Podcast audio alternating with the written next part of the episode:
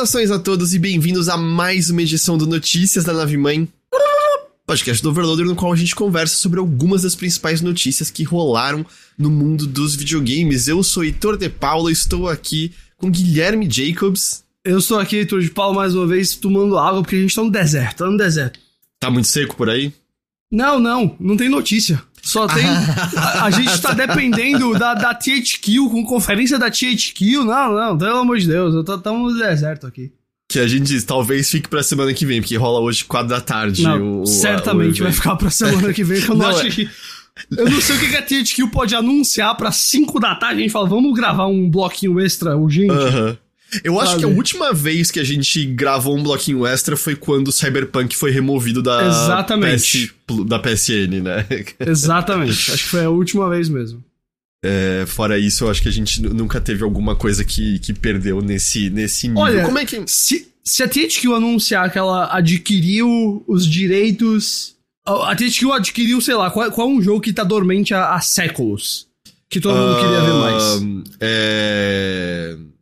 Putz, aquele lá dos, dos dragões, do, da Platinum.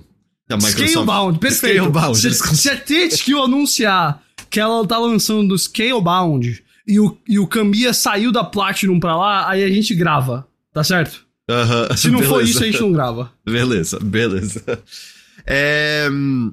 Como é que você tá fora o cansaço do tranquilo? Você. Você tá não, no bonde do Baldur's Gate 3 ou não? Né, então, eu, eu é, gostaria de estar nesse momento. Eu tô com o jogo aqui, mas eu não sei quando é que eu vou jogar ele. Eu não comecei ainda, assim. É, eu, devo ter, eu devo ter umas férias em setembro, e aí eu quero ver se eu dou uma entrada, mas porque eu. Cara, eu cheguei a considerar seriamente pegar o jogo no, no Early Access, né? Então, assim. Uhum. Eu tava muito, muito afim, só que não peguei, e agora eu não sei quando. É, só que, pô, eu tô muito animado. é, é eu mencionei semana passada, né? Eu não, não tenho muita experiência com os outros Baldur's Gate, mas eu tenho muita experiência com os Divinity, uhum. da, da nossa queridíssima é, Larian. Larian. Então eu, eu gostaria de estar jogando Baldur's Gate 3 nesse momento. Vamos deixar dessa maneira. É... Ah, não, assim, se você gostou do Divinity Original Sin 2, que é o que eu joguei, por isso que eu tô falando dele especificamente, eu tenho certeza que você vai gostar de Baldur's Gate eu joguei, 3. Eu joguei mais o 1, mas eu joguei o 2 e eu tava adorando o 2. Então eu não tenho muitas dúvidas, não, quanto a, quanto a essas coisas, não. Lucas falou 80 horas de jogos em uma semana, é muito? É, é bastante, mas eu não tô tão atrás, então eu não posso falar nada, Lucas. então, assim, eu tenho teto de vidro aqui. Hum. O, o Hilker falou, bom dia, Tori Ghost, terminei a série de Twisted Metal e é bem legal. Eu vou. Olha, meu gosto talvez esteja meio questionável, porque quem ouve bilheteria sabe que. Eu não falei que era bom, mas eu me diverti com o filme do Flash. Ah, sim. Não é bom, mas é, é divertido. É, eu... Não é chato de assistir. Ah. Eu, eu não, não vi o Twisted Metal ainda. Não tem no Brasil oficialmente, tem que baixar, né? Mas eu tô com preguiça de fazer. É, não, não tem. É, só saiu nos Estados Unidos, eu acho, né? Por enquanto. É porque é um streaming que só tem lá. Que é o Peacock, né? É, aí eles vendem é... pros outros, mas ninguém comprou aqui ainda. Ninguém deu bola aí... Twisted Metal no Brasil. É, eu, eu, eu, eu acho que é meio isso, assim, no geral as pessoas não estão dando bola.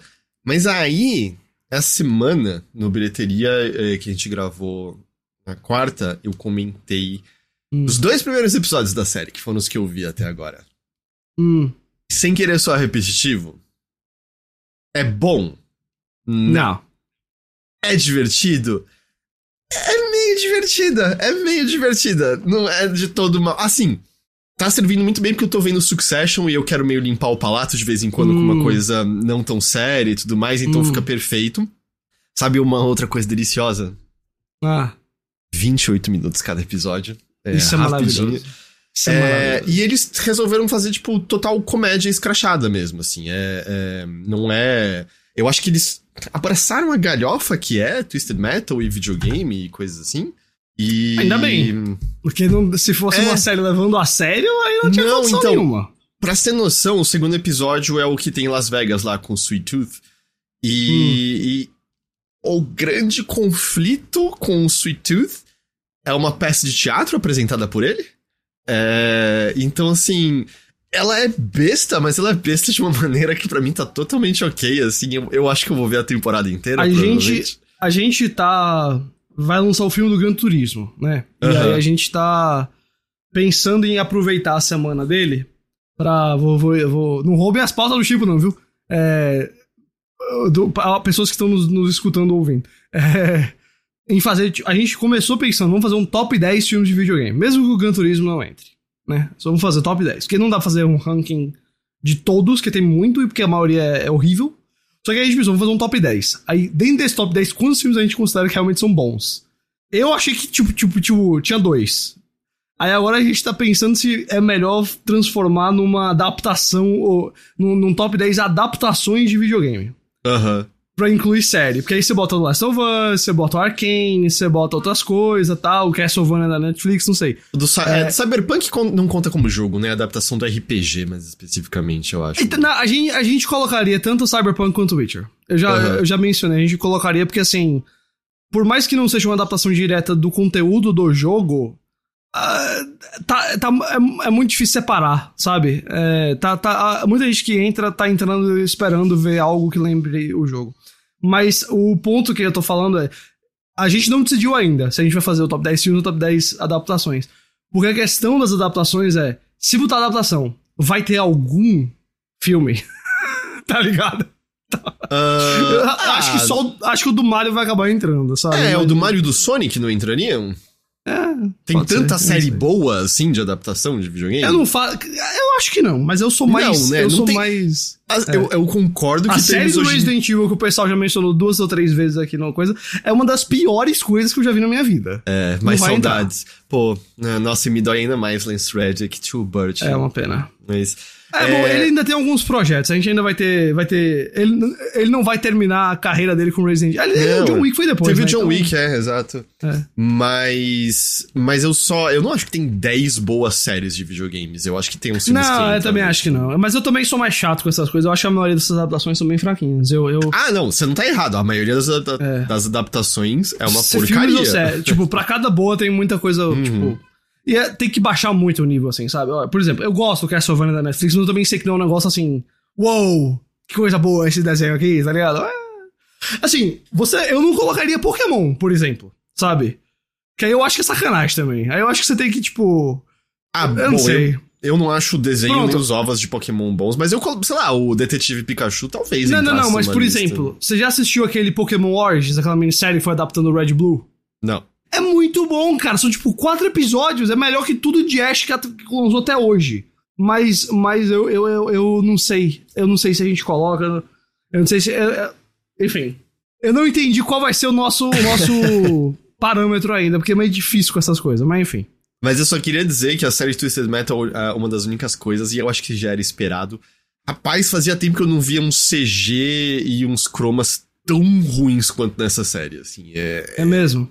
Eu tive a impressão, quem assistiu me diga se eu tô viajando, mas eles resolveram fazer com que o carro nunca faça uma curva, é só drift.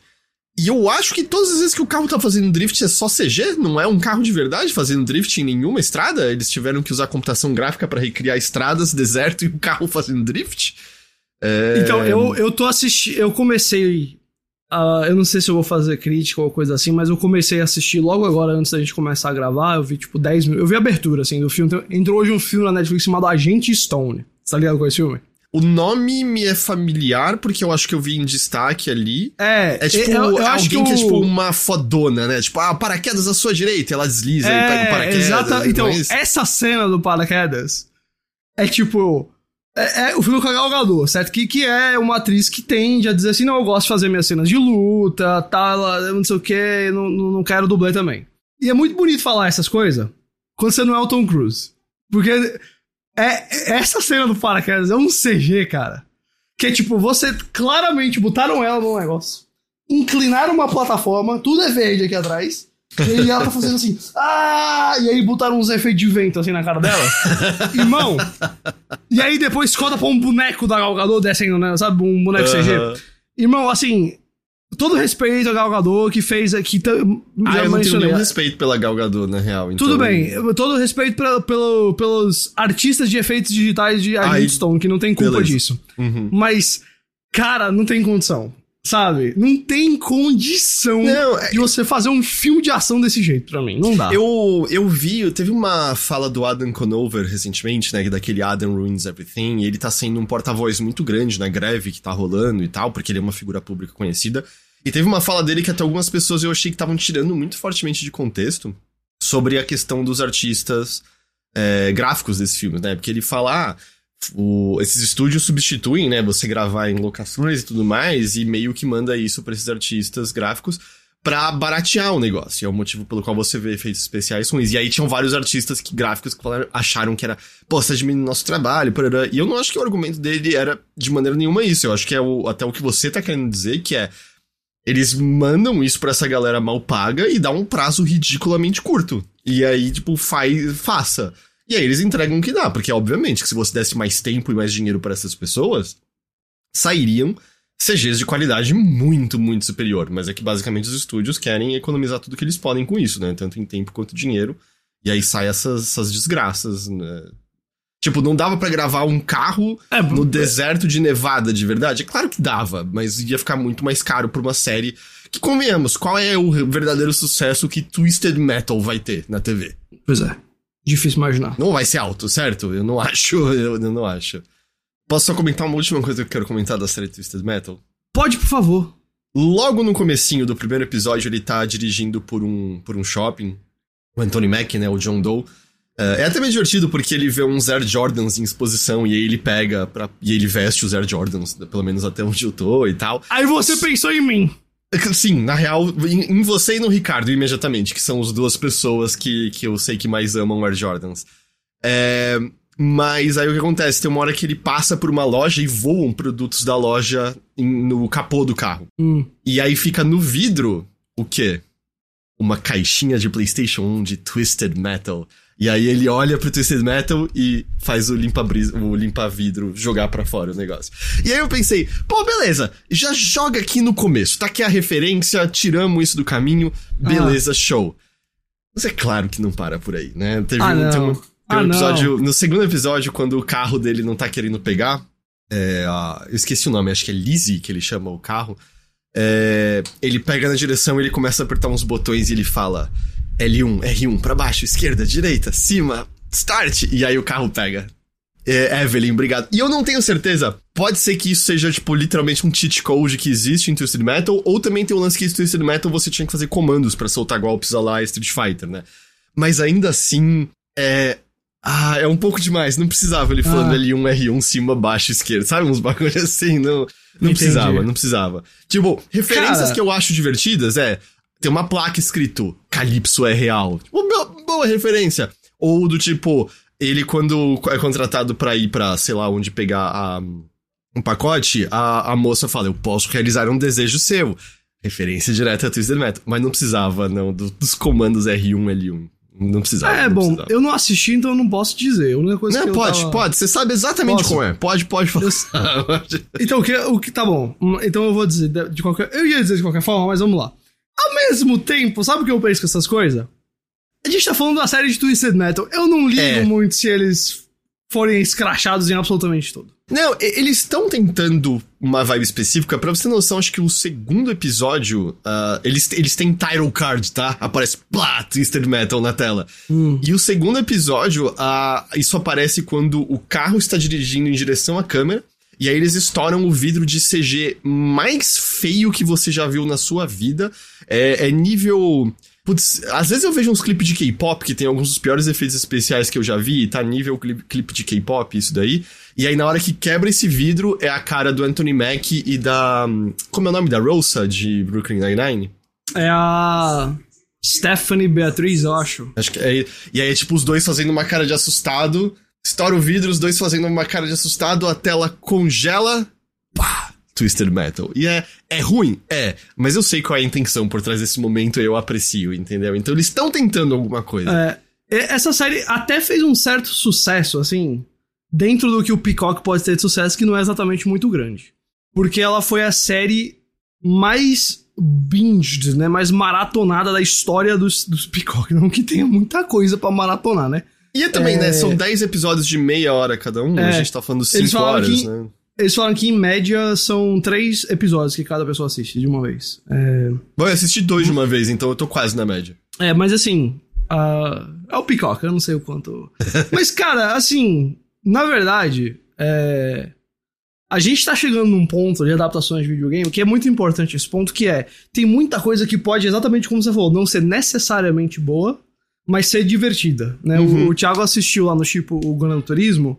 Ele falou, cara, não é bom, mas ele dá para se divertir, sabe? Tipo, ele falou, é um filme que, se você for ver no cinema, ou se tiver uma TV muito boa, aquele sistema de som legal, e tiver nas cenas de corrida, os carros vão soar impactantes, as corridas vão soar divertidas e tal. Ah, o filme não é bom. Então, assim, eu até admiro que a gente chegou nesse ponto, porque. Essa... Já é melhor do que costumava ser. Não, e faz parte de todo o gênero ter muita coisa que já não, não pode não ser boa, mas já diverte. Já, já mostra uma certa competência, sabe? Faz parte. A gente não achou que tudo ia ser nível a série de Last of Us, né? A gente em nenhum momento é, achou que, que seria o caso. Eu continuo achando que a série de Last of Us é meio que a única adaptação de videogame que eu vi até hoje que eu apontaria vendo a adaptação live action, vou dizer assim. Que eu, que eu olharia e diria assim: Isso aqui é muito bom, isso é ótimo, eu posso recomendar isso aqui sem nenhum asteriscozinho, sabe?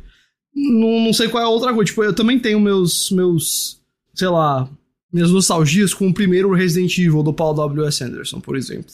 Ele é honesto. Ele é honesto. Mas são nostalgias de, tipo, se eu visse hoje pela primeira vez, eu ia achar insuportável aquele filme. Mas. É, enfim. Uh, eu tava. Sabe qual é a adaptação de videogame que eu acho que vai ser boa? Eu, eu, eu boto. Se acontecer mesmo, né? Porque hoje em dia é muito difícil ter certeza do que é que vai acontecer ou não.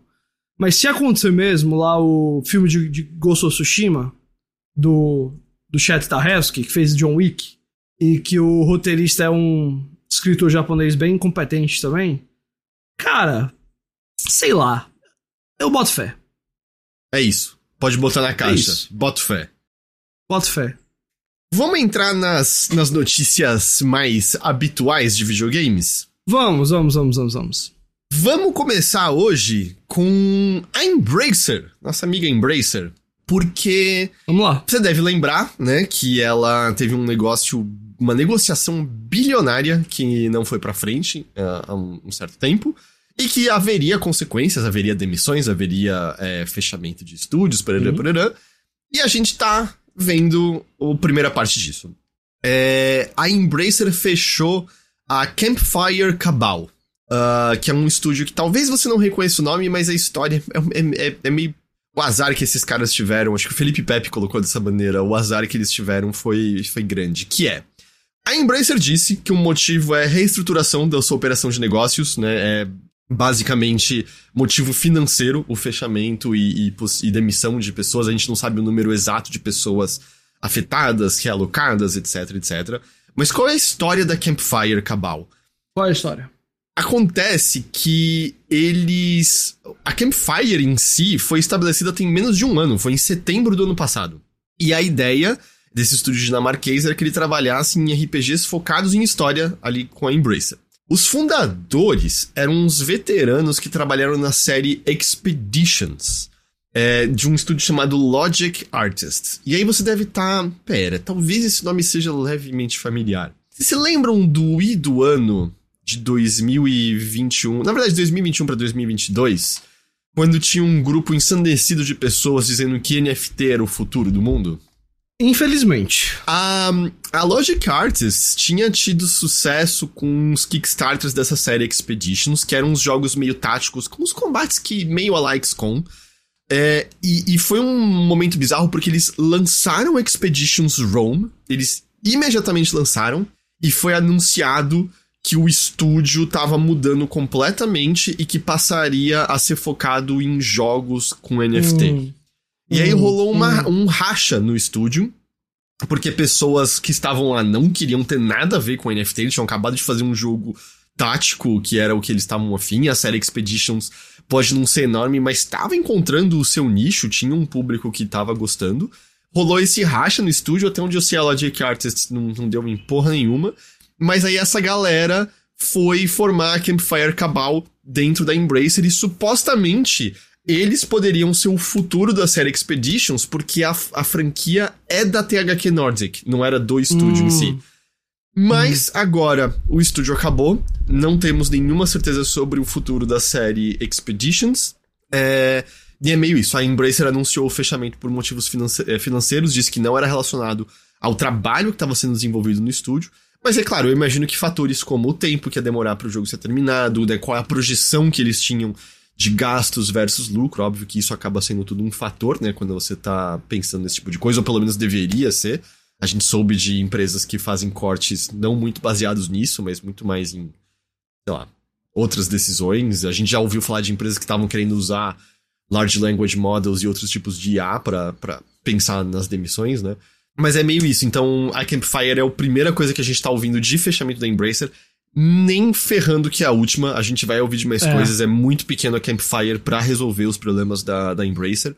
É, mas esse é o primeiro passo que a gente vai ver de, de encerramentos e, e fechamentos. O Álvaro falou: a Embracer analisa a parte financeira, então tem essa questão, né? Tem essa questão também de o quão é, nunca dá para saber, né? O quanto que tem pessoas que olham para isso responsavelmente e aí pessoas de cima que dizem: não, não, não precisa se preocupar com isso, vai dar certo.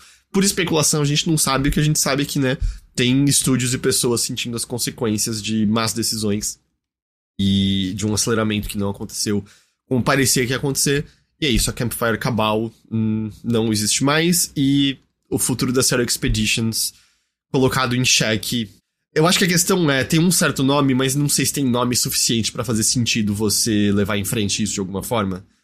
Então, não me parece que a gente vai ver muito. Não, isso. mas, cara, assim, eu, eu acho que você tá certíssimo na sua previsão de que essa não é a, primeira, a última coisa que a gente vai ver sendo fechada da THQ. Oh, perdão, da, da Embracer, né? Que a THQ tá ali dentro. Mas. Uh, a, a Embracer parece às vezes se achar uma gigante que eu não sei se ela é nas coisas, sabe? Até por ter comprado o Senhor dos Anéis ali e tal, e se coloca nesse ponto. E... Acho que eles se achavam até pouco tempo, se eles ainda estão é, se achando. É. Uau. Porque, cara, são é, é uma sucessão de decisões, assim, bem negativas que chegou até esse ponto. Claro que, assim, né, o. O pessoal também não. É, não ajudou com o negócio do NFT, mas isso tá no passado também, né? Imagino que tem gente que tá lá hoje que também. Não é, não, quem tava na Campfire Cabal, até onde eu sei, não tinha a ver com isso. Quem tinha a ver é. ficou na, na é. Logic Artists. É, mas, mas eu digo assim, não, não, não ajudou a, também a fundamentar o estúdio, assim, lá no, no passado, né? É, não, não é como se o estúdio tivesse já firme, eu imagino, né? Mas, mas ao mesmo tempo, para mim, a questão principal aqui realmente é a má gestão da, da Embracer, né? A má gestão dos seus estúdios, má gestão dos seus negócios, má gestão da questão da, da aquisição que não foi para frente.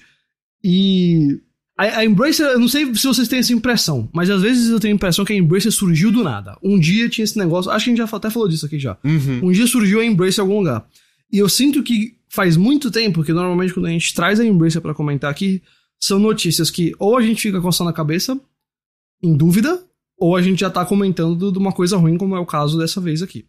É, e, infelizmente, eu duvido que vá ser a última coisa. Das coisas mais positivas que rolaram, assim, nesse, nesse núcleo, é, sei lá, foi o Dead Island 2, que mesmo assim é. as, as pessoas acharam positivo, mas veio e foi embora, né? Não é um jogo de. Não. Que permanece na conversa, né? Não é um jogo. Apesar que ele vendeu bem mais do que você acha que ele, que ele deveria ter vendido.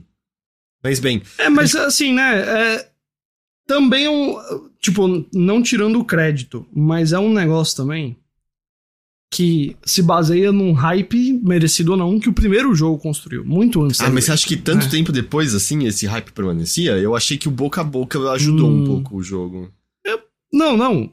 Eu não, não descrédito isso, certo? Eu não, tô, eu não tô dizendo que não, mas eu acho que é uma porcentagem relevante, sim. Eu uhum. acho que uhum. Dead Island, que não é um jogo que eu achei muito bom na época, eu não joguei o 2, mas um... É, não, não fez muito por mim. Mas eu acho que foi um daqueles jogos que teve uma presença na cabeça da galera, assim, com muita força. Mas de qualquer forma, assim, a Embracer não tá numa situação boa. E essa não vai ser a última notícia ruim que a gente vai ter deles aqui esse ano. E é o que acontece quando se vacila do jeito que eles vacilaram. Mas vai que, né, tem o negócio das quatro da tarde hoje da THQ Nord, quem sabe a é, gente é, tem muitas coisas positivas, né, a falar. Dead Island 3 anunciado, lançamento em 2036, porque já vai contar os adiamentos dessa vez. Falando em coisa velha, Ghost. Opa! É, eu, não, o remaster de Quake 2 que circulava nos rumores... Falando em coisa velha, você, agora eu entendi. é, o remaster de Quake 2 é real e já saiu. Hum. É, na, na, verdade, se eu não estou enganado, se você tinha já Quake 2, ele já foi atualizado para essa versão Olha remasterizada. Lá. Ele Bom. foi anunciado durante a QuakeCon, tá disponível para PC, PlayStation, Xbox e Switch, além de estar tá no Game Pass. Quem cuidou desse remaster, que nem o primeiro, foi a Night Dive, que é o estúdio para fazer isso. Competente para isso, sem dúvida alguma. Boas mãos. E aí o remaster conta com modelos melhorados, luzes coloridas e dinâmicas, animações mais detalhadas dos inimigos e a, abre aspas, melhorada e restaurada Opções de acessibilidade, anti-aliasing, resolução em até 4K, etc, etc, etc. Tem até, eu tava vendo, tem uns lugares nos quais você consegue, você basicamente consegue entrar nos modos testes para ver os modelos de armas e tudo mais. E o Quake 2 original tinha, eu vi, acho que o Brad Shoemaker explicando, ele tinha um, um bug visual que não dava para ser é, resolvido na época, que tem a ver com os polígonos, os polígonos meio dançando um pouquinho em si, o que dá a impressão de tudo ser meio levemente orgânico em Quake 2, é hum. é tudo um pouquinho mais macio, fluido, arredondado, e você consegue ver isso muito bem nas suas armas, olhando com cuidado quando você tá parado e tal. Mas a atualização você consegue mudar para novos modelos que, né, não possuem mais, mais esse, esse bug, né, e você pode alternar e tal. O pacote. É, tem o jogo base e as duas expansões lançadas para ele, The Reckoning e Ground Zero. É, então tem né, uma cacetada de mapas para um jogador, tem os mapas todos do multiplayer. E, que nem aconteceu, acho que também no primeiro Quake, justamente, no remaster, a, tem uma expansão criada pela Machine Games, chamada Call of the Machine, e tem Quake 2 64 também inteiro ali. Muito bom. A, a versão 64. Bom pacote, viu? Essa expansão feita pela Machine Games tem 28 novas fases, um novo mapa pro multiplayer. É... E toda a campanha né, pode ser jogada por até quatro pessoas, tanto online quanto com tela dividida, e tem crossplay entre todas as plataformas. Eu acho que não tem muito mais que você pode querer, né? De um pacote É, assim, dois. completaço, completaço mesmo. Além de, como eu falei, se você já tinha, foi atualizado pra, pra, esse, pra esse remaster. Quake 2, ele é, ele é curioso, ele é uma, uma coisa interessante de dar uma revisitada, é um jogo no qual você sente bastante... É, que já tinha acontecido com o primeiro Quake, mas você sente bastante a... Um, as intenções da id eh, de sonhos e, e, e, tal se chocando com a realidade de desenvolver o jogo, sabe? Hum. É, ele não... Ele é um shooter interessante com umas ideias... É, legais, mas não nem tudo funciona exatamente como você acha que vai funcionar. Quake é do eu Xbox, acho, né? Eu acho que ele é uma. O Quake 2 ele é uma. Acredito que eu tô falando a mesma coisa que você, só vou falar de outro jeito. Ele é uma mistura das excelências de design da id com a ousadia nem sempre bem fundamentada das ideias que a id tem pra outras coisas, sabe? É, e aí e é... tá ali no meio. Eu, eu não lembro se o, se o Romero já tinha saído na época do Quake 2, mas era um estúdio. Quake 2 saiu em 97, John Romero left id em 96. Então. É, então eu acho tinha... que ele, sa é, ele, ele deve ter saído no meio do desenvolvimento. É, ele saiu pós primeiro Quake e tal. E era um estúdio que tava nos conflitos entre o que eles queriam fazer, o que. O, etc. Mas o, o Álvaro perguntou: Quake é, é, do Xbox, né? É, a franquia hoje em a dia é, é da Microsoft. É, Isso. Sim. Mas saiu para tudo, né, esse daí. É, fica a recomendação. A gente sabe hoje em dia que é um livro que não é absolutamente preciso em, em tudo que ele narra do, dos eventos. E é um livro, né, que foi escrito antes de Doom 3 sair, então não é que ele tá totalmente atualizado. Mas Masters of Doom é, é um livro divertido relatando, assim, a, o, a criação da id, o desenvolvimento dos primeiros jogos, as tretas, o, quando John Romero conheceu o John Carmack, etc, etc, etc. Vale, vale a pena. Uma leitura bem leve. Eu acho que só não tem tradução, é o único, é o único problema. Ghost, você gosta de Red Dead Redemption original? Pra mim é um dos melhores jogos já feitos na história dos videogames. E se eu dissesse para você que ainda hum. neste mês você hum. vai ter a chance de poder jogar Uou. nos seus consoles atuais sem nenhuma melhoria por 50 dólares? Eu diria. Não, obrigado, meu querido! é. Porque o que aconteceu? Tava rolando já tem um tempo, né? Um rumor Sim. de que poderia ter um remaster Red Dead Redemption e tudo mais. Ao que tudo indica, né, por outros rumores que a gente ouviu, a Rockstar desistiu disso depois do remaster horrível da trilogia de GTA. E aí ela decidiu fazer outra merda, sabe? Foi, foi assim. Ela fez assim. Aqui deu ruim. Na trilogia GTA, deu ruim. Sabe qual é o outro jeito que a gente pode fazer? Fazer uma merda, só que ela é completamente oposta.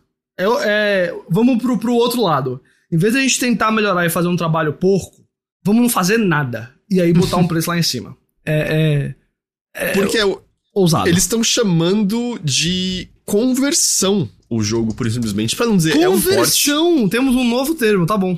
É, é um porte, basicamente. O que acontece é que o jogo vai ser relançado, exatamente como ele é, uh, para um, PlayStation 4 e Switch. Nintendo Switch. É. E Switch. É, é, um jogo originalmente de Xbox 360 e PlayStation 3, né? Só, só pra lembrar, essa conversão está sendo feita pela Double Eleven Studios. Vem com Undead Nightmare, né? Que é aquela aventura standalone de, de, zumbi. de terror, né? E zumbi. Maravilhoso também. Sensacional. Mas não vem com nada do multiplayer do Red Dead Redemption original. Nada, é. nada, nada, nada, nada. Aí, o jogo, além disso, vai custar 50 dólares, que é praticamente o preço de um jogo cheio. Já tem preço em real? Uh, pior que eu não vi se já tá em real. Porque vai, vai, vai, falando, eu vou pegando aqui. O Pupoeira falou: ah, a única melhoria é o texto em PTBR. É oficial? Porque eu tinha visto a, a lista de novas línguas suportadas e PTBR não tava na lista que eu vi. Eu tinha visto o espanhol da América Latina e tal, mas eu não tinha visto PTBR. É, eu, eu, vi, eu vi o pessoal falando que tinha, mas eu vi assim. E a coisa engraçada é que você fica, pera, mas por que, que eles só vão lançar pra PlayStation 4 e Switch? Oh, o Mr. Edward Kenway falou que é 250 reais. Ah, o pessoal tá falando que vai ter PTBR sim, então acho que é onde eu vi, ou eu vi errado e não tinha pelo menos isso. Não que, né, não desse para você achar maneiras de torná-lo português. É, mas. Mas o que acontece? Um, continuamos sem lançamento pro PC do jogo, né? Oficialmente Red Dead Redemption continua sem estar no PC.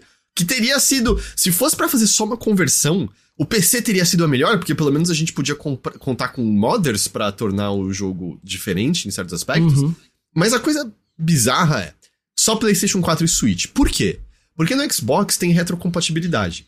Isso. Se você pegar a versão de 360, você pode jogar no Xbox One e no Series. E você tem melhorias é, que né, o sistema em si oferece. Sim. E a versão de 360 não custa 50 dólares, é mais barato do que isso. Hum.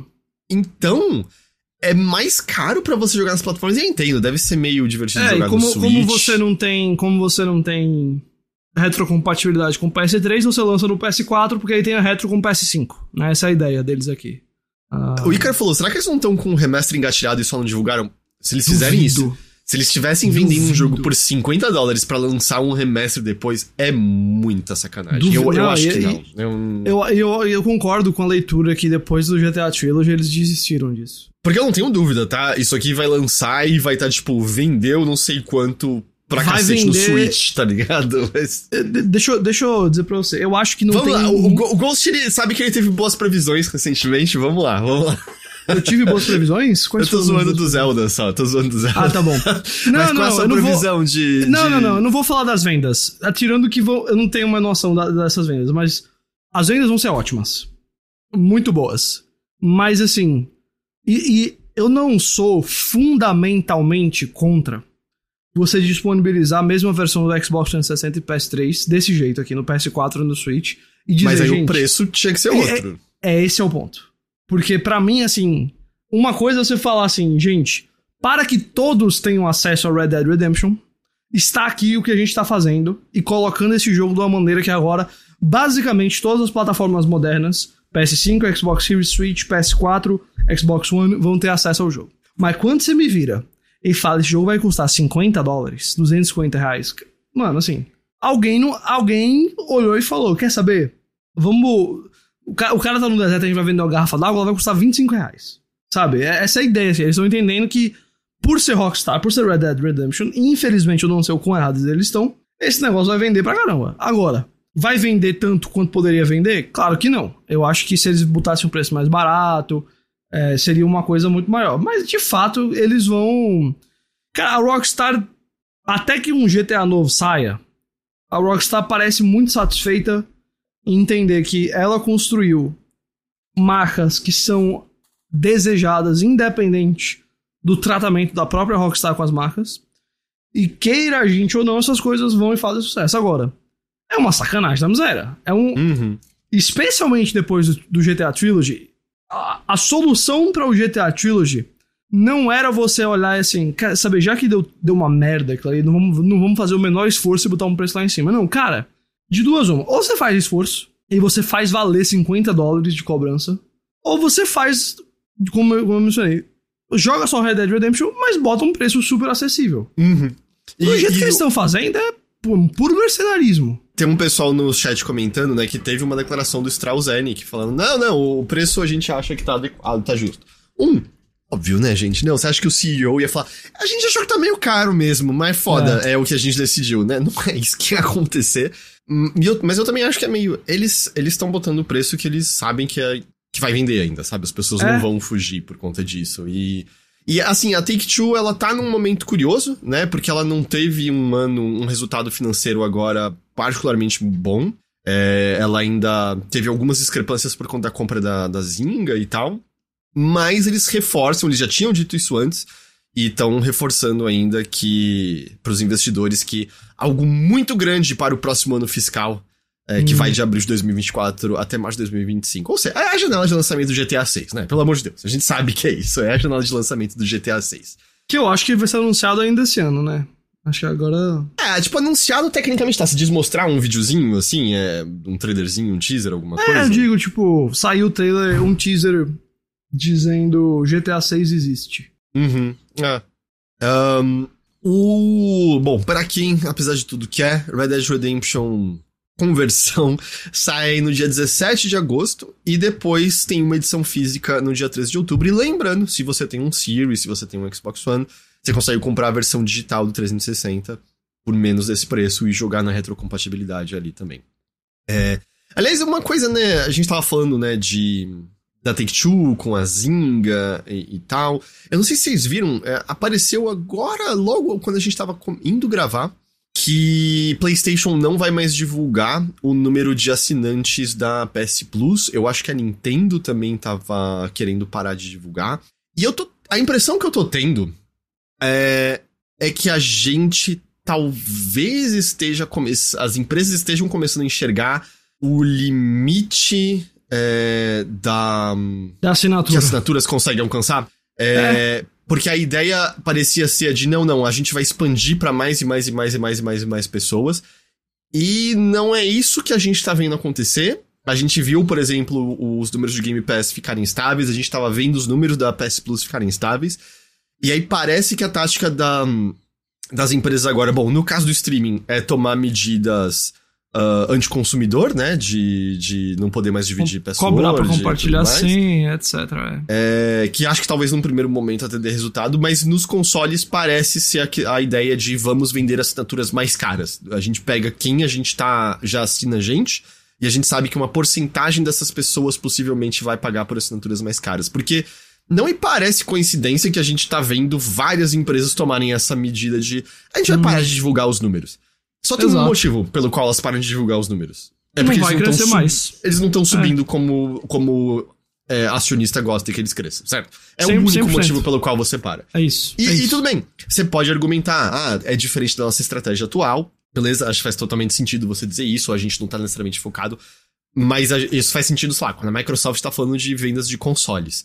É, e que mesmo assim, né, você fica meio. Tá, é, se eles queriam vender. Agora, com assinatura, nem fudendo que, que é essa ideia. Eles querem mais assinantes porque é dinheiro recorrente. Exato. Mas isso vai ser o que vai acontecer com todas as assinaturas de tudo. Porque não tem. O, o, Game Pass, ele não compete só com a PlayStation Plus. Ele compete com o cara que paga o Spotify, com o cara que paga a Netflix, com o cara que paga. A, sei lá, o. Disney Plus, etc. Ele vai, vai competir com, com o cara que paga qualquer coisa de, de assinatura, uhum. sabe? Pra música, pra podcast, pra não sei o que for. É, e as pessoas, não sei se você sabe, elas têm um orçamento mensal que não é infinito. Então. Não, ele, é, ele é bem abaixo de infinito no geral. Exato. Só cabe algumas coisas, não cabe tudo. Uh, e nesse sentido, to, tudo, em todos os mercados, a gente tá vendo que assinatura é um negócio muito difícil de você crescer, a não ser que você seja, sei lá, a, a Apple que todo iPhone basicamente garante múltiplas assinaturas, mas é uma situação muito única, né? É, não, vai ser o caso da maioria das pessoas. Não, e, É, e você concorda com a Apple? Não que eu não acho os produtos da Apple ruins, mas muito mais porque eles criaram uma aura de desejo em volta da marca do que a Claro, qualidade por si claro, só exato. falando. Exato, exato. E, bom, é- é- essa leitura é exatamente a que você falou. Se não estão divulgando é porque alguma coisa parou de crescer, né? E faz sentido que, de certa maneira, é, a- a- o- vo- cara, lembra quando a Microsoft parou de divulgar número de unidades vendidas do Xbox One? Por quê? Porque tava- Exatamente. se- é. se divulgasse, ia ficar muito claro quão atrás estava do, do PlayStation 4 na época, né? Até hoje eles não divulgam tanto o número de unidades vendidas de console. Não, a gente soube por conta de uma Da- da- que rolou aqui no Brasil. é, e, que- muito por eu não- conta também do, do CMA e do etc, Uhum. essas paradas que rolou também. Exatamente, exatamente. É, olha, hoje a gente tá tendo várias notícias que você não espera ouvir no, no, no mundo dos joguinhos. A gente ouviu sobre a Embracer, né, com decisões questionáveis. Ah, A gente ouviu a, a Rockstar lançando com um porte, de mercenárias, né? um porte de má qualidade. E você não vai acreditar, a Square ficou decepcionada com vendas que ficaram abaixo das expectativas dela. O que Você é acredita? o próximo? O que é o próximo? A Nintendo vai tirar um jogo feito por fã do ar? Onde isso vai parar, Ghost? Onde isso vai parar? Mas a, di- a We diferença. used to be a country, tá ligado? A diferença é que a Square não tem mais os estúdios ocidentais, que eram os culpados ah, de sempre, e dessa vez quem ficou abaixo das expectativas foi Final Fantasy XVI. É, o fato foi dito pelo presidente da empresa, o Takashi Kiryu, é, uma- numa conversa com analistas após a divulgação dos resultados trimestrais. A Square teve um aumento nas suas vendas líquidas, mas ela teve uma queda no lucro operacional de 79%. Eles tiveram uma queda enorme, enorme, enorme. Eles foram de 14,4 bilhões de ienes para 3 bilhões de ienes. As ações da empresa caíram em 15% em Tóquio. E é meio curioso porque logo que o jogo saiu, a Square tinha dito que as vendas estavam extremamente fortes quando ele tinha passado de 3 milhões de unidades em uma semana. É, eles estavam. O termo que eles usaram, pelo menos né, na tradução que foi em inglês, eles estavam falando de high-end expectations. Então, o que, eu, o que eu consegui entender é meio. O jogo não foi mal de vendas de maneira nenhuma, como era, sei lá, normal com os Tomb Raider. Mas havia uma expectativa de um pico que não foi alcançado. Eu também não sei se isso pode ser significativo de, de vendas que caíram um bocado depois das primeiras semanas. A, a Square, né, o Kiryu, ele disse que a adoção lenta do PlayStation 5 foi um fator limitante para as vendas. Mas até aí, é. Sim, mas vocês não sabiam disso? Porque eu Cara. sabia disso, o Gol sabia disso, todo mundo ouvindo a gente sabia disso, que né, o PlayStation 5 tá indo bem, mas houve uma escassez de componentes e a base de usuários é muito menor do que a do PlayStation 4, do que a de, um, de, um- de- de console de um Switch. E tipo, vocês não sabiam, vocês não tinham uma projeção de, de mercado. Vocês sabiam exatamente. Provavelmente a Sony fala pra.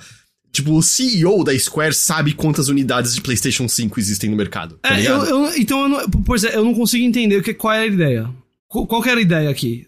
Exatamente como você falou. É, Meu o palpite. que- é, é, eles achavam que Final Fantasy XVI ia vender PS5s com Final Fantasy XVI, sabe? As pessoas iam comprar as duas coisas. Eu E aí, acho. eu acho que é tudo isso, subia. cara. Eu acho que é isso. Porque Hum. se você pegar o ciclo promocional pré-lançamento, e eu tava incluso nessa, tá? A impressão que dava era. Uau, a gente vai ter um, um dos melhores Final Fantasy já feitos até hoje. Tipo, eles estão chegando com tudo. É, é o Yoshi P com, né, todo esse. todo a carga que ele traz de positivo do tudo que ele fez no Final Fantasy XIV, parará, parará. E o jogo saiu, eu sei, tá? Não tô eu querendo aqui, né, com o monopólio do microfone dizer que todo mundo se sentiu assim. Eu sei que teve muita gente que amou. Eu sei que teve gente que ficou mediana, eu sei que teve gente que não gostou. Eu hoje em dia tô pendendo mais pro não gostar, sabe? É, eu tava mediano e. No Final Fantasy XVI? Eu fui, eu fui de morno pra. Eu acho que eu dropei, eu não vou nem terminar, sinceramente. Entendi. É, e eu, eu não não tô dizendo que foi todo mundo que sentiu como eu senti, tá? Por favor, não entenda isso. Mas tive a impressão que, beleza, sai com esse estrondo, porque era um Final Fantasy, as pessoas vão comprar Final Fantasy, é o jogo que meio justifica um PlayStation 5 em certa medida, melhor, para pessoas que compraram. É, e, e aí a impressão que eu tenho é que talvez teve o estouro inicial, mas não teve talvez uma, uma continuação como parecia que aconteceria, e eu não sei se às vezes o burburinho é motivo disso também, porque eu não acho que o burburinho foi inteiramente positivo de Final Fantasy XVI. Não, eu não, não acho. Foi, não foi. Tipo, eu sei que tinham pessoas meio, nossa, tô pensando em comprar um PlayStation 5 pra Final Fantasy XVI. Eu digo agora, pra mim, minha opinião é. Não, eventualmente você vai ter um PlayStation 5, você compra esse jogo quando ele estiver em promoção. É, é isso. Essa foi, não... essa foi minha, minha visão, assim, dele. Mas eu, eu acho que, assim, temos várias leituras que a gente tá fazendo que são positivas. A primeira ainda é, a Square Enix não faz noção de quantos jogos vendem, né? Porque assim. Pode, também, também tem isso. É, exatamente. É, pra mim, é, esse ainda é o meu ponto de partida. Porque a gente tá falando de um console que tá nos. Cara, o PlayStation 5 saiu no final de 2020, vai completar três anos. Mas vamos combinar que faz um ano e meio que ele tá conseguindo mais chegar na mão das pessoas e sem escassez há menos tempo ainda. Então, se você vir e fala 3 milhões de unidades, talvez agora vai chegar em 4, 5 Brother, eu não consigo olhar para isso sem dizer. sem achar um sucesso de vendas. Sabe? Exato, não. Pro número de não, consoles, não 3 milhões é, parece não dá. muito bom. Deveria, tipo, ser muito bom. Ó, eu concordo. Eu só não sei o quanto que... que... custou esse jogo, né? É, claro, esse é o problema. E aí a gente entra numa questão que vai muito além da qualidade do jogo. Que aí é mais uma questão de, tipo, a Square precisa ter uma gerência melhor do que ela faz. Que ela não pode lançar o, o, Final Fantasy XVI custando quanto ela custou e achar que ele vai vender feito o Final Fantasy VII, o remake. Que mesmo assim, né? Não foram vendas absolutamente estrondosas, Também não. vamos lembrar disso. Mas, Numa base mas... de consoles muito maior. Muito, E aí, muito assim, maior. se o jogo custou tão caro, já é a Square Enix colocando essas expectativas que agora ela tá dizendo que não alcançou no orçamento do jogo. Entendeu? Não, não é que ela fez o jogo caro, ela falou, putz, o jogo tá caro. Quanto que a gente precisa que ele venda? 10 milhões de unidades. Ah, então você não chegou lá, não, não bateu. Não, cara, quando o orçamento foi aprovado, já tem que chegar um negócio ali, ó, a gente acha que o jogo vai vender 3, 4, 5 milhões. Entendeu? E quantos Você não pode aprovar né, um orçamento. Essa... É, pois, é muito, exatamente. Ainda tá, a gente tá falando um. Beleza que o PS5 tá vendendo quase como o PS4 tava vendendo, tudo bem, blá blá blá blá. Mas, mano, Tá mas, muito no começo. Mas mesmo assim, por exemplo, o Horizon Forbidden West que saiu pra PS4 também, eles nos anunciaram 8 milhões de cópias vendidas uhum. agora há pouco. O próprio Last of Us Part 2 não foi um ano depois tinha alcançado, acho que era 10 milhões de, de cópias vendidas, era isso? Pois é, então, é, por isso é, que eu é menciono. Difícil, é difícil. Quem consegue vender exclusivo como água é a Nintendo. E a, tipo, o PlayStation é. consegue alguns específicos, do tipo Homem-Aranha 2 agora vai vender como água. Quer dizer, ele tá no PS5 também, né? Tem isso, ele não tem uma base de usuário tão grande. É, mas ele é um system seller. Ele é um system seller, eu concordo.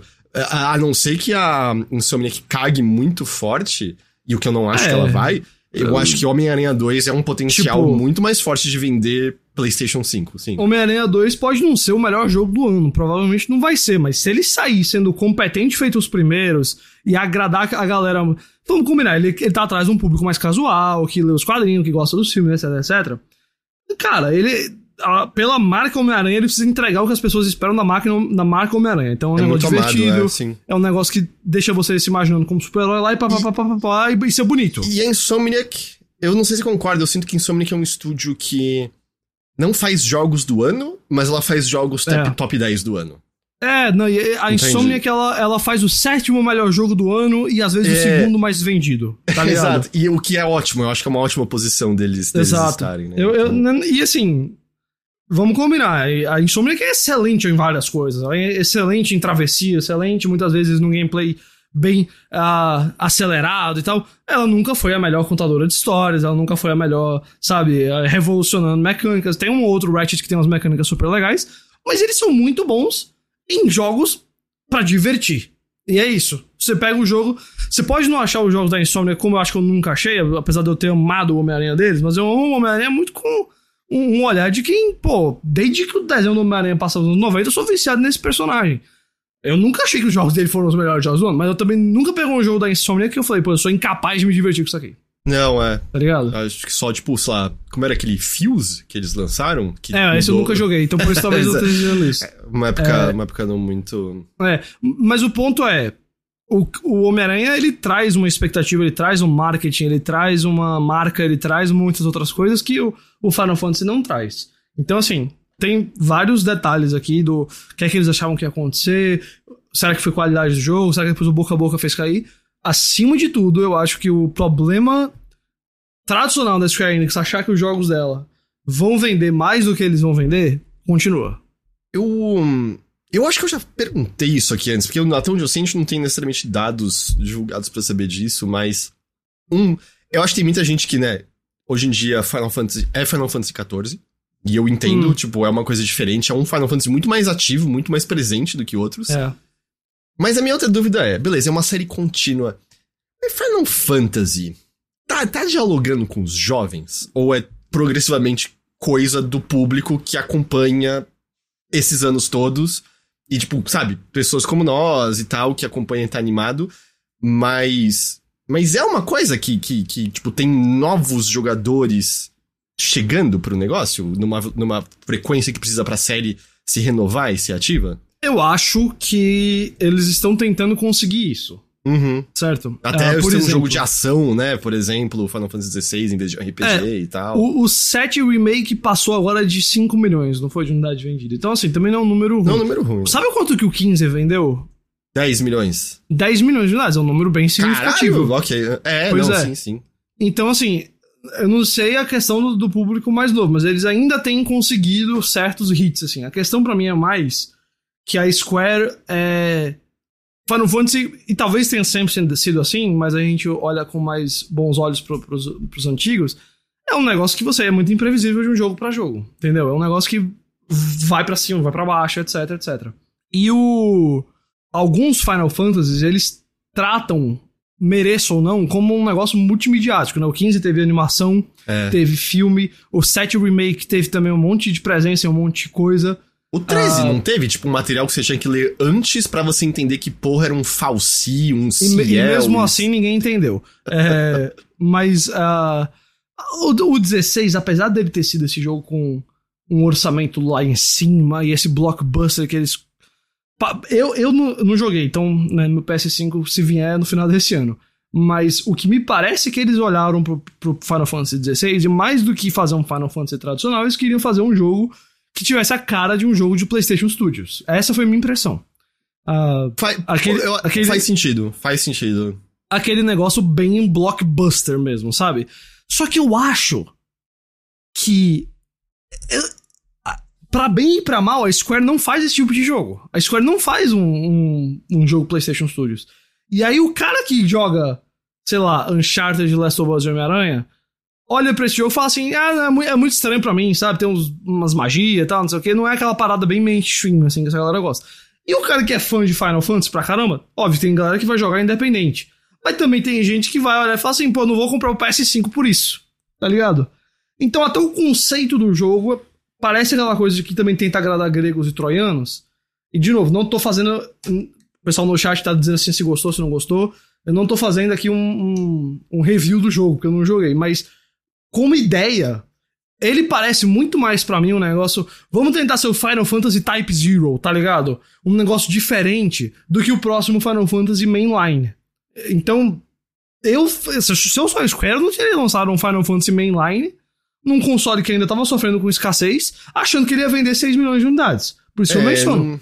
O problema para mim parte de toda a estratégia da Square Enix. É, é estranho, né? Porque me parece que você deveria ter todas as informações. Mas é, eu acho que é isso. Eles, eu acho que eles achavam que eles teriam um fenômeno que alavancaria as vendas do console de maneira estupenda, sabe? E eu não acho uhum. que é o que tá aqui. Não. E, e, de maneira geral, né? Eu acho que o Álvaro usou a palavra mais cedo, acho que ele tá correto. Divisivo. Foi um jogo divisivo. Não foi um jogo amado de maneira unânime de maneira nenhuma. Também não foi odiado de maneira unânime, né? E, e eu acho que não foi. Não foi a. O, o esplendor que parecia que ia ser, né? Não. É, então, e eles disseram que eles vão tomar medidas para alavancar novas vendas. O que, que eles podem fazer? Sei lá, campanhas de marketing? Mas você acha que isso significa conteúdos adicionais pro jogo?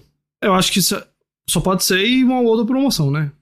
É que eu fico imaginando, sabe, se às vezes eles poderiam lançar campanhas que você controla outros dos icons desse mundo, sabe? E aí você vê um pouco das coisas que aconteceram com eles. Porque sem entrar em detalhes, mas tem muitas coisas que acontecem no mundo de Final Fantasy XVI que são transformadoras que você não testemunha é, muitas vezes porque o Clive não tá lá. Por mais que o narrador hum. seja onisciente, você nem sempre vê. Então daria, sabe, para você contar histórias que você sabe que aconteceu, mas com você vendo dessa vez. E claro, é. o pessoal também lembrou do porte para PC. O, que, o Álvaro né, e o Vico lembraram agora o porte de PC, é verdade. O porte para PC garante mais alguns milhões de cópias vendidas tranquilamente, tranquilamente. Uhum. E assim, só para ficar no assunto, Final Fantasy VII Ever Crisis sai no dia 7 de setembro para iOS e Android, mês que vem. A gente vai baixar para ver qual é, pelo menos, não vai? Ah, vai. Eu vou, sim. vamos, vamos. Eu vou, eu vou baixar para ver pelo menos qual é. Eu vou pelo menos baixar para ver qual é. Uh... A Nintendo Ghost patenteou a Ultra Hand e as habilidades de Fuse de Tears of the Kingdom. Eu fui tentar dar uma lida um pouquinho mais a fundo, mas eu imagino que muitas pessoas viram que isso estourou nesses últimos dias, porque a Nintendo tornou pública é, algumas das suas patentes e 31 delas são relacionadas ao mais recente Zelda. Pessoal, acho que com muita razão, né, vendo essas patentes falando, mano, que merda é essa? Estão patenteando mecânica, isso só garante, né, que, que outras empresas é, não consigam ter acesso a isso, porque até onde eu entendo, a questão é você pode até conseguir provar que é uma coisa muito aberta, que não poderia ser patenteada. Mas isso muitas vezes vai levar a uma briga judicial que você não tem como ter diante de uma empresa grande, com advogados é, e recursos infinitos, né? Mas essas patentes são umas coisas insanas, mais insanas do que o habitual, o que a gente tá acostumado de ver, sei lá, como o sistema Nemesis e minigame em tela de loading da, da Namco. Que é patentes como física do Link em cima de objetos que se movem, e não poder pegar um objeto com ultra se o link estiver em cima do objeto e o objeto estiver colado a outras coisas. É... Também tem uma patente relacionada à tela de loading, porque ela mostra o local do mapa em que a gente tá antes da gente ir para uma nova área. E, e a coisa assim, você olha para as patentes e fala, pera, mas como assim, né? Tipo, o que, que você tá falando? É, outros jogos têm isso, porque essa patente da física do link em cima de objetos que se movem, cuja descrição é quando o link está em cima do objeto, ele se move na mesma velocidade do objeto, sem input do jogador, você fica. Você tá brincando, né? Nos anos 80 a gente já tinha jogos que faziam isso. E aí, o argumento por trás da patente seria o de que o sistema não tá usando de física pro link ter a mesma velocidade do objeto em movimento e, portanto, seria uma solução diferente da habitualmente empregada, mas como o próprio site Automaton aponta, a diferença é muito mínima para você poder justificar numa patente e, além disso, não há nenhuma garantia, nenhuma, nenhuma, nenhuma garantia de que essa solução já não foi usada em inúmeros jogos antes disso. Porque eles simplesmente não foram e patentearam isso. Isso já aconteceu no passado, eu esqueci agora. Lembrei era um zoom de câmera, eu acho, de alguns jogos da SEGA, que ela tava querendo patentear. E aí houve uma briga judicial por conta disso, porque acharam um jogo que fazia isso já antes, e aí o dev que tinha feito antes no tribunal falou assim: Não, mas além disso, essa ideia não é nem minha. Eu vi em outro lugar e eu copiei porque eu gostei. Então você hum. não tem nenhuma garantia de que essas ideias já não foram usadas por outros desenvolvedores. Uhum e só não foram patenteadas, porque provavelmente quem fez isso olhou e falou: ah, não vou patentear essa porra aqui. Mas não entendo, né, galera? Aí é outro nível. E eu tava vendo, esse site Automaton até fez uma reportagem sobre empresas japonesas que fazem essas patentes, ou, na verdade, acho que empresas japonesas ficam no topo de, desse tipo de patente, que é só meio para você impedir competição. A pior de todas é a Konami, é a que mais tem mas a, a, Nintendo tá, tipo, em quinto lugar, Sony tá em cima da Nintendo também. Então, assim, isso não sou eu querendo passar pano, tá? É uma prática que é feita de maneira ainda pior é, uhum. por outras empresas do que a Nintendo. Não acho que isso justifica de maneira nenhuma o que tá sendo feito aqui. Assim, é só uma prática é. legal não. atual, legal que eu digo assim de direito, que é só uma Tem legalidade, bosta, né? É só uma bosta. É, é exato. É. é só uma porcaria isso. Não, é, na verdade, cara, a Nintendo tá sendo a Nintendo, mas não é só a Nintendo, né? Assim, eu, eu acho que isso, tá, isso aqui tá muito em, em linha com as atitudes agressivas que a Nintendo tem quanto às suas próprias propriedades intelectuais. Mas não, não é só ela. Na verdade, isso aqui é um problema geral na, na indústria dos videogames e, francamente, muitas outras coisas. Ah, Mas... você concorda comigo uma coisa? É um toda... saco isso. É um não, toda chato. criação é um diálogo. Claro. Tudo que você faz é inspirado por outras coisas que você já experimentou, que você já viu. Zelda Breath of the Wild não existiria sem Skyrim, não existiria sem uhum. Minecraft. Uhum. Você imagina se o primeiro jogo de mundo aberto patenteasse e conseguisse segurar patente de mundo aberto de jogos? É, é. é meio. Entende? Tipo, Sim, sim, Esse sim. Zelda atual não existe sem ideias que vieram antes, que não eram ideias da Nintendo necessariamente. Perdão, uhum. a própria coluna do Fuse esse não é o primeiro jogo que a gente pode juntar não. objetos e fazer coisas com eles, entende? Não. E eu entendo que a patente funciona com, maneira, com regras ultra específicas, deve estar tá falando da Ultra Hand, como a física funciona, e a cola, isso eu entendo. Mas eu, eu acho que isso é, é, a parte triste, assim. Os próprios jogos da Nintendo não existiriam sem criações de outras empresas e outras pessoas. E vamos combinar. O que, que a Nintendo acha que vai acontecer se ela não patentear isso aqui? A, a Microsoft vai fazer o aval de com essa coisa, essa, essa mecânica e o Aval vai vender 35 milhões de unidades, acabou a franquia Legend of Zelda. Esse é um argumento muito bom, porque a principal coisa que você viu eram desenvolvedores jogando Tears of the Kingdom falando, eu, eu não sei como eles conseguiram fazer isso aqui e não bugar o tempo todo, e, tá e, você, e, e mesmo que alguém faça mesmo a mecânica, você acha que isso vai ser suficiente para que o jogo seja um sucesso? Dificilmente. O que o tipo... Zelda consegue. Zelda consegue o um sucesso não é por causa das mecânicas específicas sendo colocadas uma em cima da outra e tem tanta mecânica incrível que acabou. É porque tudo isso tá dentro de um negócio super coerente que trabalha bem não só as mecânicas, como o mundo, como a história, como etc. A atmosfera, blá blá blá blá. Cara, assim, eu não tô dizendo não proteja suas criações. Mas existe também um ponto que a galera parece imaginar que Opa, se a gente não fizer isso, nossos competidores vão roubar e vão fazer o próximo Zelda antes da gente. Como você sabe, Zelda sofreu muito por conta de Immortals Phoenix Rising. Não, Roubou claramente. muitas vendas de Zelda.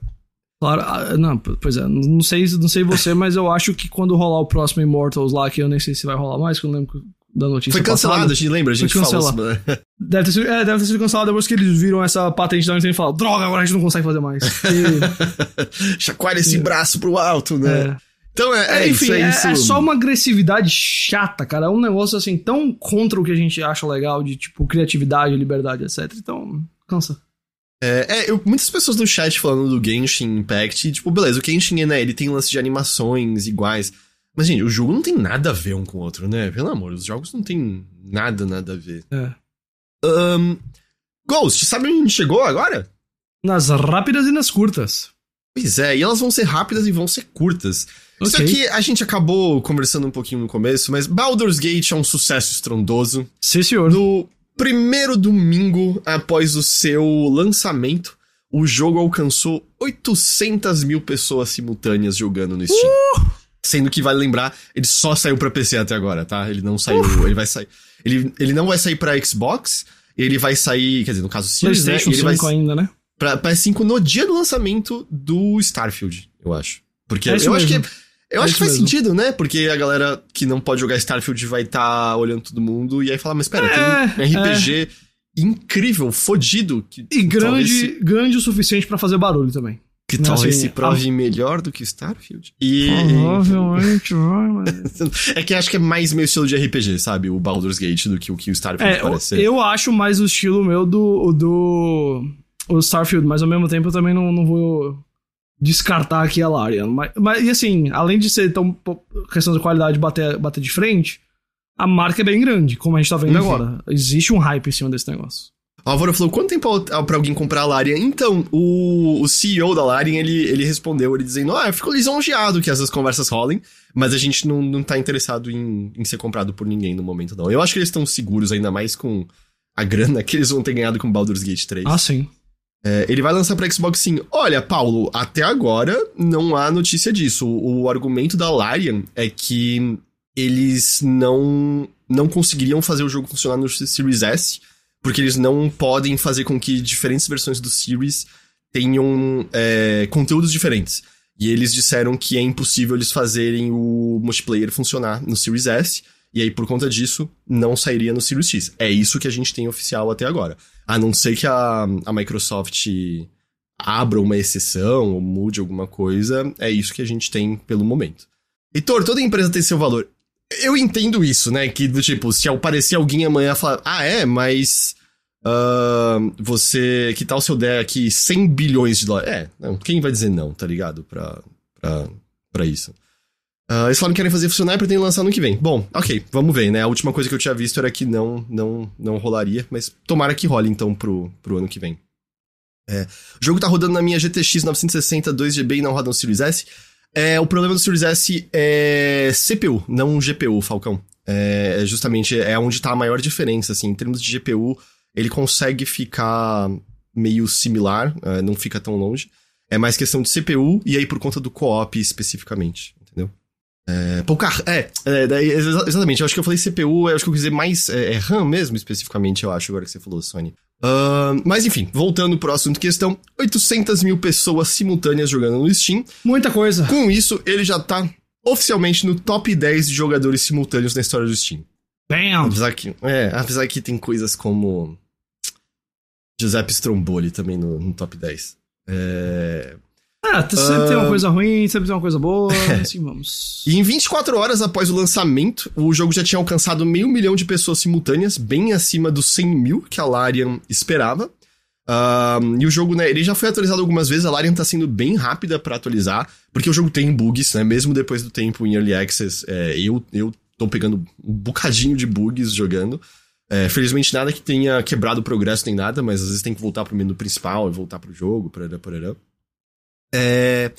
E a outra coisa que aconteceu foi que quando ele saiu, um dos tradutores, Mark EG, foi ao Twitter reclamar que um grupo de tradutores não tinha sido creditado hum. justamente a localização brasileira.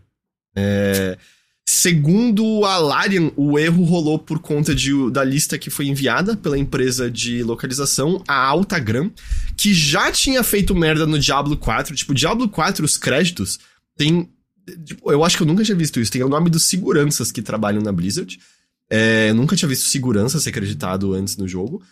E a Altagram não passou o nome dos tradutores. Ela só passou, tipo, tradução feita por Altagram. E aí tem, tipo, o nome do CEO da Altagram, sabe? Não de quem traduziu de fato. É...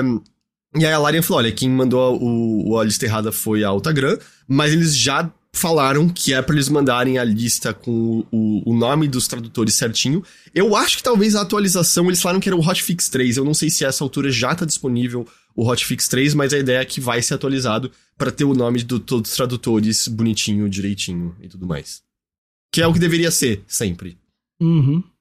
Ah, saiu ontem um hotfix, talvez seja esse, já vi, eu não tenho certeza se já, já é esse ou não. Porque eu acho que o jogo já foi atualizado um bocado de vezes, assim. Acho que foi atualizado umas três vezes desde que ele saiu, não foi? É... A Band veio explicar qual vai ser o futuro do comandante Zavala, que era interpretado, a gente falou dele mais cedo, por Lance Reddick, é. o ator que faleceu no mais pro começo desse ano. É...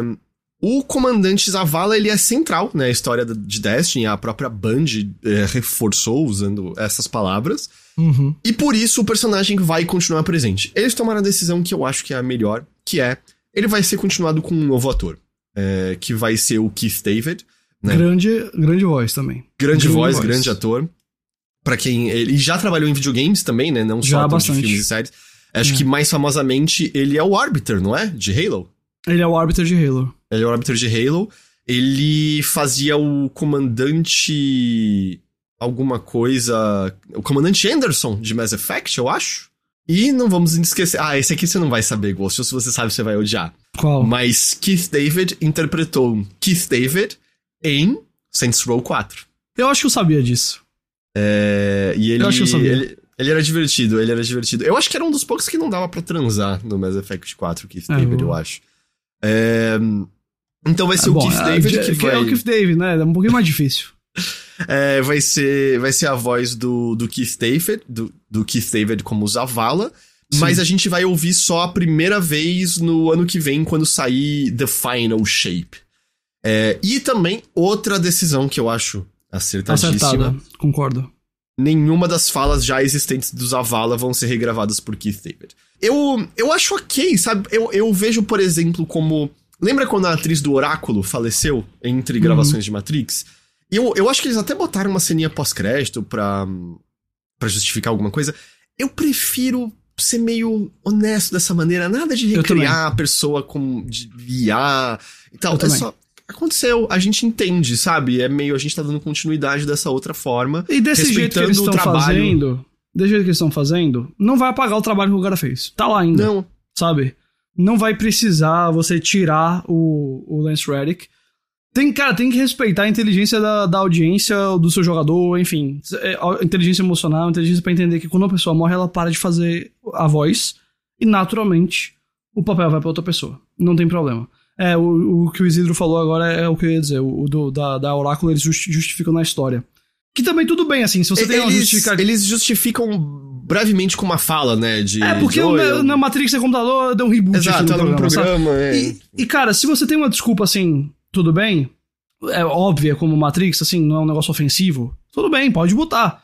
Num caso como esse, ou sei lá, é, no caso da, da, do, da Marvel lá, que morreu o cara, o, o, William Hurt que fazia o General Ross. Mano, precisa trocar o ator. Não é um, eu entendo que tem um, um caso ou outro feito, sei lá, o Chadwick Boseman, que já... É icônico já, demais. Não, não... Exato, não, não dava pra você tirar, botar outra pessoa. Ia, ia pegar mal também, etc. Mas, assim, existem outros casos onde, com todo respeito ao comandante Zavala, não é o ele é central, mas ele não é o... você não joga com ele. Não, não é um negócio assim que tirar o Lance Reddick vai ofender as pessoas. Agora, também acho que não era correto você apagar o trabalho dele. Então, Cara, por eu isso... não sei, eu acho. Ele era muito amado pela comunidade Destiny, eu acho que se. Não, mas, mas o que eu quero dizer é o seguinte: é. Eu não sei se sim, ele é amado, então eu não acho que é, assim, correto, sei lá, acabar o personagem. Mas eu também entendo que não é um negócio, sabe, intocado, assim, de você não pode botar outra pessoa ali, porque, cara, vão ter novas coisas. Qual é a solução, então? Pô, acho que a solução de você colocar outro ator, mas deixar lá a voz do, do, do Lance Reddick nas coisas que já existem, agrada até um, dentro do possível, agrada os e troianos. Agora, se fosse como você falou, vamos recriar com inteligência artificial, ou não sei o que, pô, aí não é legal. Não é, é eu legal. também não, não. Não assisti o Star Wars 9, mas deve ser ofensivo se tem a Leia.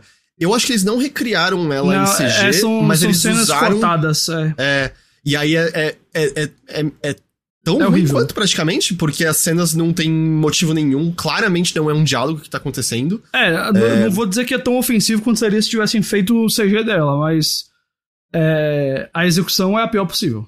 Mas ela foi recriada em CG novinha, não foi no Rogue One? Isso, mas uh, pelo que eu sei é diferente porque a ela tava viva tava ainda, viva, né? né? Então é diferente, ela autorizou, etc. Mas quando é uh, ali, ali só ficou a execução podre mesmo. E, é, e o Zero lembrou do Forbidden West, né, do Horizon, né, que é até o rosto, né, do, do Lance Reddick, eles, eles ainda não, não disseram exatamente o que, eles vão fazer é, em relação é, Eu acho que eles têm uns anos para lidar com isso ainda. É, sim, sim. É, é, porque, na real, eu nem sei qual é o destino do personagem eu no também Forbidden não. West, porque eu não terminei. Ninguém me diga.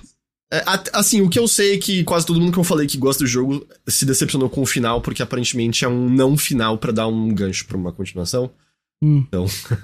Porque esse, esse, de verdade, Horizon original, tirando justamente o gancho final que tem o, o personagem do Lance Reddick, dava pra ser uma historinha fechada, uhum. bonitinha, acabada ali. E às vezes uhum. eu gosto de imaginar que é isso. Nossa, não, acabou ali aquela história.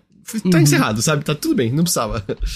Um, a última de hoje, e é super por cima, eu vou ser sério, eu acompanhei Zero. Eu vi zero eu segundos do Evo. Você também eu não... também. É, mas é só falar que ele foi enorme. Ele contou com mais de 9 mil jogadores registrados, sendo que só Street Fighter 6 teve mais de 7 mil jogadores é, registrados. É, o, e... meu, meu, contato com o Evo foi entrar no Twitter no dia seguinte às finais, no domingo, e o pessoal dizer que as finais do Street Fighter foram loucas, e aí eu falei, ok, acredito em vocês. E, e umas pessoas putas que aquele Leffen ganhou, acho que Guilty Gear, aparentemente não é uma pessoa, não é, não é flor que se cheire, é, mas eu não sei dos detalhes, eu não, eu não, eu acompanhei, eu, eu pra noção, eu tô, eu tinha esquecido que o Evo ia ser esse fim de semana, eu só joguei Baldur's Gate 3, eu, e eu não sou o cara de jogo de luta, né, então também tem isso, assim. O Leffen não é flor que se cheire e é fã de Smash Bros. Melee. Quando a gente diz que a pessoa é fã de Smash Bros. Melee, é só, a gente quer dizer só, tipo, quanto que ela é aficionada por o jogo que é mais luta da série? Ou você tá fazendo outros comentários? Porque eu já ouvi sobre o odor em campeonatos de Smash Bros. Melee. Aparentemente é uma, é uma característica frequente desses campeonatos. Eu não sei se você O tá querendo falar sobre ele. Você tá falando do O odor. O cheiro, Ah, ok. o cheiro. Teve campeonato de Smash an- anterior que acho que uma vez mandaram uma pessoa pra fora pra ela tomar um banho, porque ela tava fedendo demais. É, alguma coisa assim. Ai, ai. não, as engraçado. piores histórias. Não, não, não as piores, mas algumas das piores histórias de FGC que eu já ouvi, se é que dá pra chamar de FGC, vem da comunidade de pro player de Smash Melee, assim. Tem uns bagulhos é, escabrosos. Ahn, mas é isso, Ghost. A gente chegou ao final do Notícias do Naviman de hoje. É hora de dar tchau. É hora de dar tchau. Você tem recadinhos? É, não, nesse- não específicos como semana passada, mas estamos aí com o Chip 2.0, aplicativo novo, o site continua cheio de coisa, é, várias, vários conteúdos originais e... Ghost, Oi. por favor, leia em voz alta o que a Plat postou no chat. Já teve jogador pro player de Smash que o cara foi jogar um torneio com uma coceira e depois descobriram que ele tinha negra. Eu falei, eu, eu, eu falei, eu falei que as histórias são. ok. Gamers! Tomem banho! Jesus. Per, eu, eu, perdão, eu interrompi seus recados. Você. Você. Tinha Eu recados cuspi mais. água que eu comecei a rir de novo. Ok. Nenhum que- recado específico. Se vocês gostam de filmes e séries, baixa o aplicativo do Chip e entre em chip.com.br. É nóis. Ok, ok. Antes da gente ir embora, eu só queria lembrar pra vocês, além de, por favor, tomem banho. tomem banho, é, é, é, é importante. Que o Overloader é um site limpinho e que se sustenta grace, graças a financiamento coletivo. Lá vem É. o pinto também, é verdade.